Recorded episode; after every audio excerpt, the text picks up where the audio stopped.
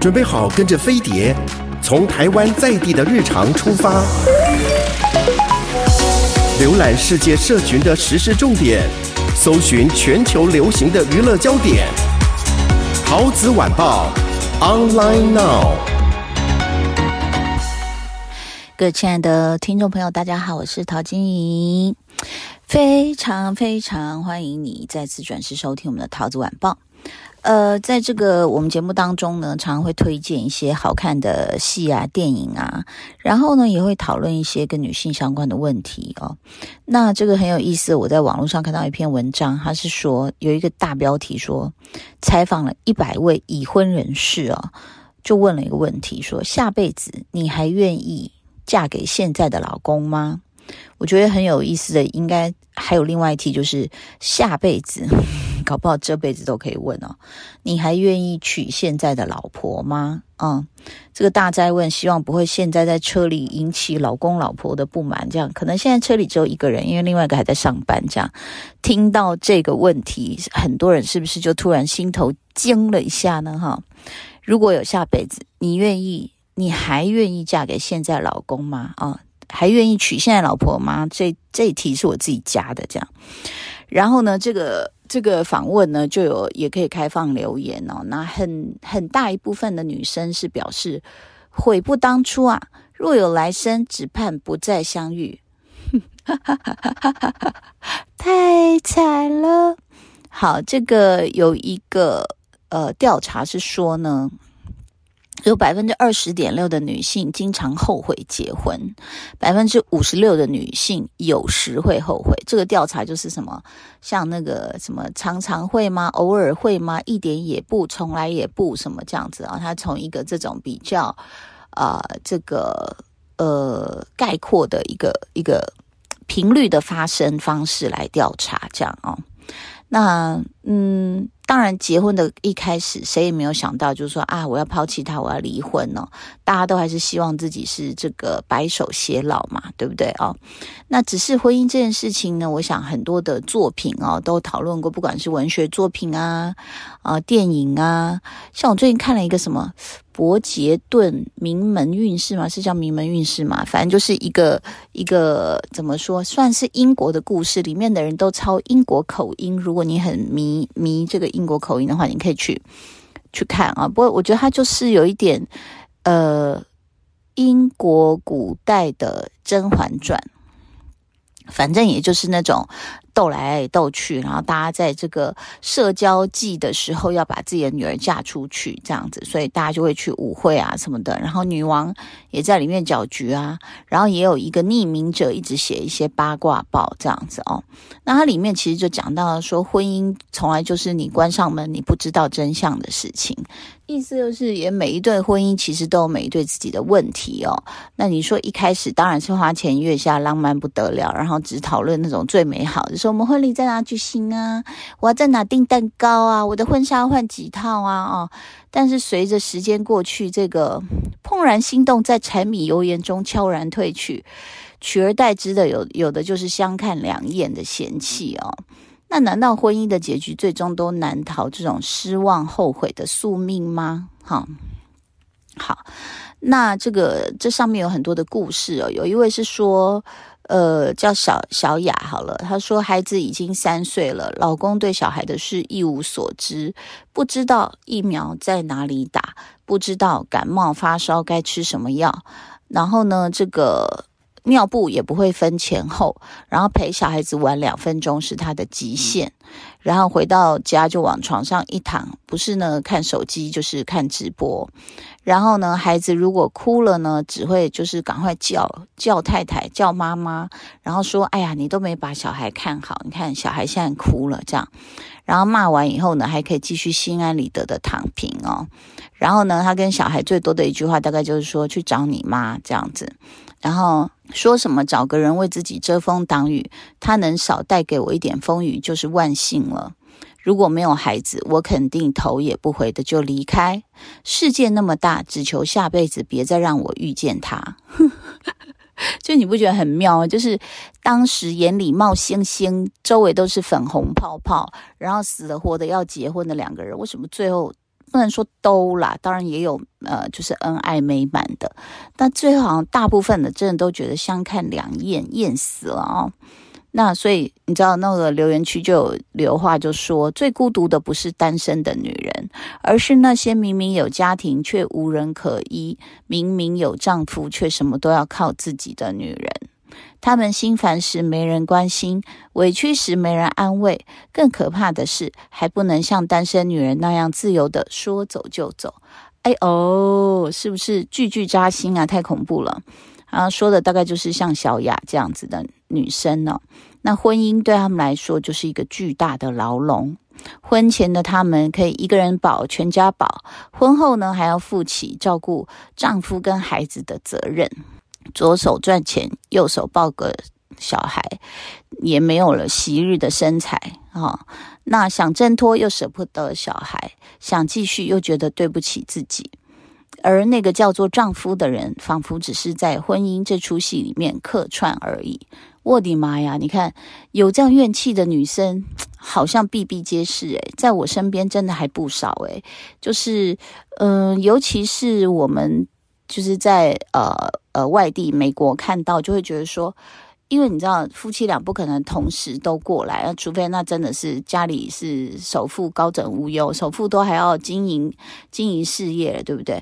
那所以就变成说分隔两地哦，夫妻那难免有一个人会就是比较呃劳累，就比如说带小孩这边一定是最劳累的，因为自己又不是躺平，然后每天逛比佛利，哪有那么好的事情？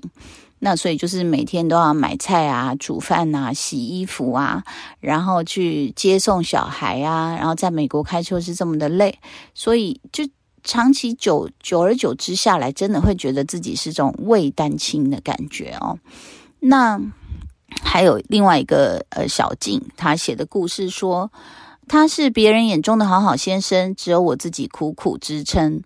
我跟先生在一起十六年，他呃从来没有收到他主动送我的礼物，也没有听到他跟我说过一句好听的话。别人都说他人不错，确实他对外人很好，但那些坏的部分好像都留给我。这么多年，他从来没觉得自己做错了什么，因为错的都是我。跟婆婆处不好，就是我不孝顺；孩子不听话，是我没教好；他不想回家，是我不够温柔。就算我受了天大的委屈，他也不会给我一丝安慰，就连一个心疼的眼神也不会有。除了拿命换来的孩子，我真的一无所有。如果有来生，我宁可孤独终老，也不要再嫁给他。刚刚在分享一个这个网络上看到的文章，那么他就呃访问了一百多个人吧，就问说，如果还有下辈子，你还会想嫁给现在的老公吗？哦，那我们刚刚讲了小雅跟小静的故事。那其实呢，就很多婚姻也是这样啊，就是在外人面前就和和气气的，好像很恩爱啊。那但是门一关起来，可能原形毕露啊，然后很敷衍、很冷漠啊，或者是觉得哎呀，什么都是你做就好了，我都不要做这样子哦。那婚姻里最可悲的，莫过于以前那个满心满眼都是你、心心念念想要嫁给你的女人，在今年的婚姻岁月之后，迫不及待的只想逃离你。啊、其实女人大部分都是感性的，会因为爱啊、而生，也会因为感受不到爱而死心啊、那当然也是有甜蜜的，我们不能只说这个负面的部分啊、那有一个这个小小姑啊，她就说下辈子希望早点遇到他。他说：“嗯，我当然还是会嫁给他。”他说：“他工作不太顺利的时候，常常在家里也不说话，心情低落。有天吃饭的时候，老公突然掏了一张小卡片给我，上面是他歪歪扭扭的字，写着一些安慰的话，有点暖心，又有点肉麻。我看着他，想说几句感谢的话，不料他却突然一本正经起来：‘你现在可不能亲我，你嘴上有油。’一下子我就笑出来了。”然后这个女生说：“小姑，她说，嗯，被骗了钱，然后几乎是一整年的积蓄。那他们两个又是这个，就是薪水不多。然后她被骗，她觉得很愧疚，也一直不敢跟老公说。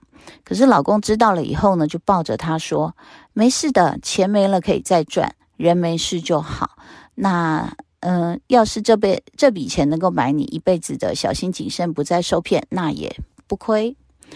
之后的日子，他除了陪我去报警，然后这个就再没提过这件事，那更没有因为这件事影响对我的态度，或者是干预我的什么消费行为等等。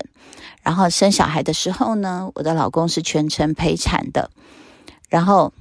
他对他就是脾气很大这样子，然后漫长的产程熬完了，然后就看到这个老公始终在旁边呢，这个又哭又笑，哦，又流眼泪，然后又很欣慰的笑这样子。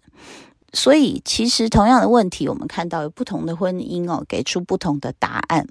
有些人悔不当初，恨不得从头来过，不再相遇；而有些人是甘之如饴，觉得一辈子不够长，希望来生再结连理呀。好。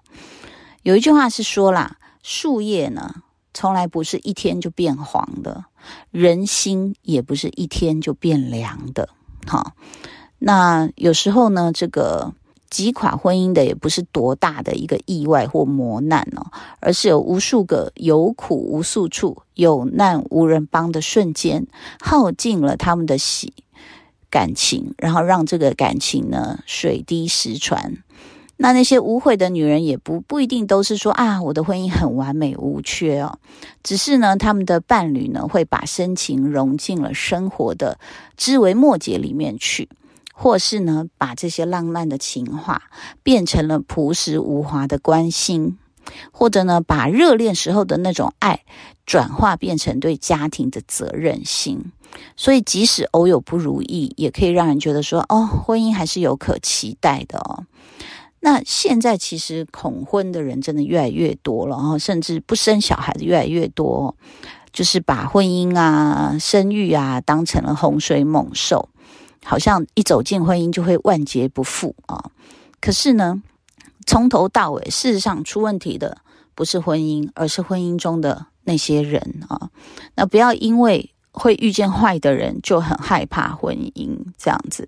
那当然也不要把婚姻当儿戏哦，就是决定，就是不要太激情冲昏了头，或者是决定很草率，然后你觉得很浪漫。那问题是，对方你也都不了解啊，生活习惯呐，你们价值观呢，是不是一样呢？然后呢，双方的父母能不能相处呢？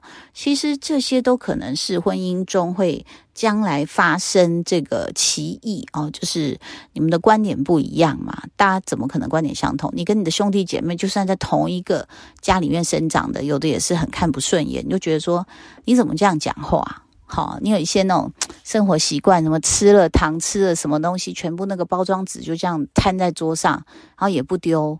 嗯，有些小习惯，你说这个只可能真的在谈恋爱看不出来，或者是真正人的这种阴暗面。那其实人都有阴暗面，我是觉得也不用太过完美的去要求，但是用心经营婚姻是一定要的啦，哈。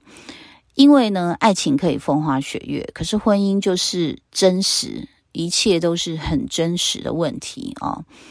嗯，其实想来想去，看身边的这些呃朋友们的婚姻，就觉得其实真的好好经营，互相体谅，这个是最重要的。因为有很多像我们也是走过来，就是比如说你你又要忙工作，然后有发展的机会，但是两个小孩都还小，那你该怎么办？我觉得有时候就是互相成全，有时候是老公让一下老婆，有时候是老婆让一下老公。像我最近看那个《Working Mom》职场老妈，她就写到一个女生，她要去加拿大工，就是她被上司提拔了，她可以去加拿大工作三个月。然后因为小孩才看起来好像半岁吧，然后。她老公就不希望她去，可是这个女生在九个月回到职场之后，她就觉得很有压力，就是她的工作好像就是被呃另外一个年轻男生就是快要取代了，所以她就只好加倍努力的表现。那后来那个去加加拿大的那个工作缺，本来不想给她，诶，后来又被她争取到了，所以她就回家跟她老公讲说：“我想要去。”然后我就我就我就觉得这个剧很有意思的是，后来她老公也妥协，就让她去。然后这个女儿妹妹也来家里帮忙带小孩，妈妈也来家里带小孩。然后呢，第一天当这个女生她在加拿大的呃饭店醒来的时候，她突然觉得很安静，然后突然发现床是自己一个人在睡，她超级高兴，这个整个就想说，哇，这是。天堂，然后自己又去那个，就去公园跑步，你知道吗？然后在跑步的时候，又可以去看到很多漂亮的这个风景，然后他就觉得这一切太美了，阳光也太美了。那可是呢，这个呃，另外一个在就是在推小孩的妈妈经过的时候，就有点给他白眼，就说神经病。他说：“你看这太阳。”然后呢，妈妈推着婴儿就一脸的。不高兴推过去，说意思就是眼神有点像 k 笑这样子，所以 我觉得这个安排的很妙，就是已婚妇女自己能到外地工作，就觉得哇，我好像又恢复单身，有大把自己的时间。然后路边推着婴儿的妈妈总是满脸怨气，这样的一个感觉哦。我们今天在讲说这个网络上，我看到一篇文章在调查说，如果还有下辈子，你还愿意嫁给同一个人吗？或是娶同一个人这样子啊、哦？或者是你根本就不想结婚哈？那当然，我觉得在针对婚姻这个问题，有很多的专家啊，有一些过来人会给建议哦。那呃，比如说有一个就是说啊，不要把婚姻当做唯一，去做更好的自己哦。呃，可能有些人会把婚姻当成一个救命的稻草，就觉得说原本生活过得不好，赶快抓一个人，有一个自己新的家，可能会好一点。但是事实上呢，这个无论是婚前还是婚后，最重要的就是不要忘了提升自己哦。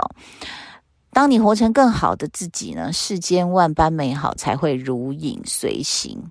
那要怎么能活得独立而清醒啊？就是有人爱的时候呢，有爱个痛快的勇气；没有人陪的时候呢，也能自己把日子过得诗情画意。我觉得这个好像跟婚姻，或者是你下不下。决心，或者是你独不独立无关哦，啊，应该是说独不独立跟婚姻无关，应该是说要能做到这样，我自己个人是蛮晚才做得到，可能真的就是忙完两个小孩，至少大概小学吧，你才会觉得说 OK，你可以很专注的，就是让自己成熟，然后在这个过程中，因为有时候也不是。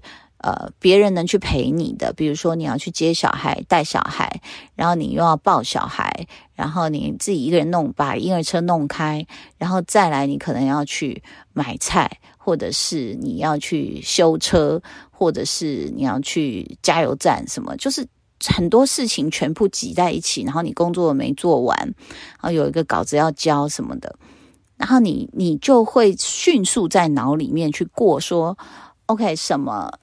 什么状况我应该先做什么？然后小孩这件事情，如果把它解决了，我把它放，就是先把它喂饱，然后把它洗好澡，它可以睡觉的话，我就有大把时间可以做。所以你就开始会去产生很多能力。那当然，我讲的独立是完完全全的独立。我觉得包括经济独立、能力的独立，就是你不需要去呃。别人的帮助，你才能够去面对问题的时候，我觉得那个独立的呃强大感，你自己都会觉得 OK，我我可以啊，呃，I can do all things，就好像是那个 Stephen Curry 写在自己球鞋上的，就是我无所不能，我都能自己做得到。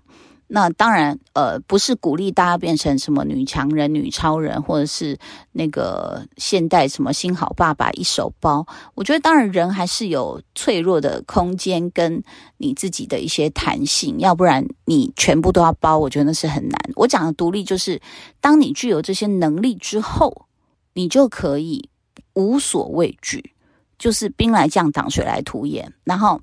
那或者是说这样，比如空巢期，小孩渐渐大了，而你开始也知道说，像我有时候在美国，我就觉得我今天想去哪里，我就趁小孩上课的时候，我就自己开着车，嘟噜就跑了，然后自己开一个那个地图，苹果地图，然后就跑到好远的地方去看一个画展，再开一个小时的车回来，就来回车程两小时。其实你知道，开车真的是很重要的一个让你精神可以自由又觉得成熟独立的一个方法，就是你可以去学开车。因为当你会了开车之后，你的行为就比较不会受到限制。很多人就说啊，叫 Uber 就好啦，对。但是你有自己的一个开车的空间的时候，你就可以感觉到你是一个移动的个人 studio，你知道吗？就是。你在车上，你可以想事情、听歌，然后过脑子里过很多事情，也是一个沉淀。然后你自己开车的 tempo 又很欣赏你自己说，说哇，我怎么车会开得这么好？然后呢，又可以随处就是没有任何限制的说啊，我一定要等什么车啊，或者是啊，我一定要等那个车来，他还有二十分钟才到我家，什么就不用。钥匙拿了，上车，然后自己决定自己的方向。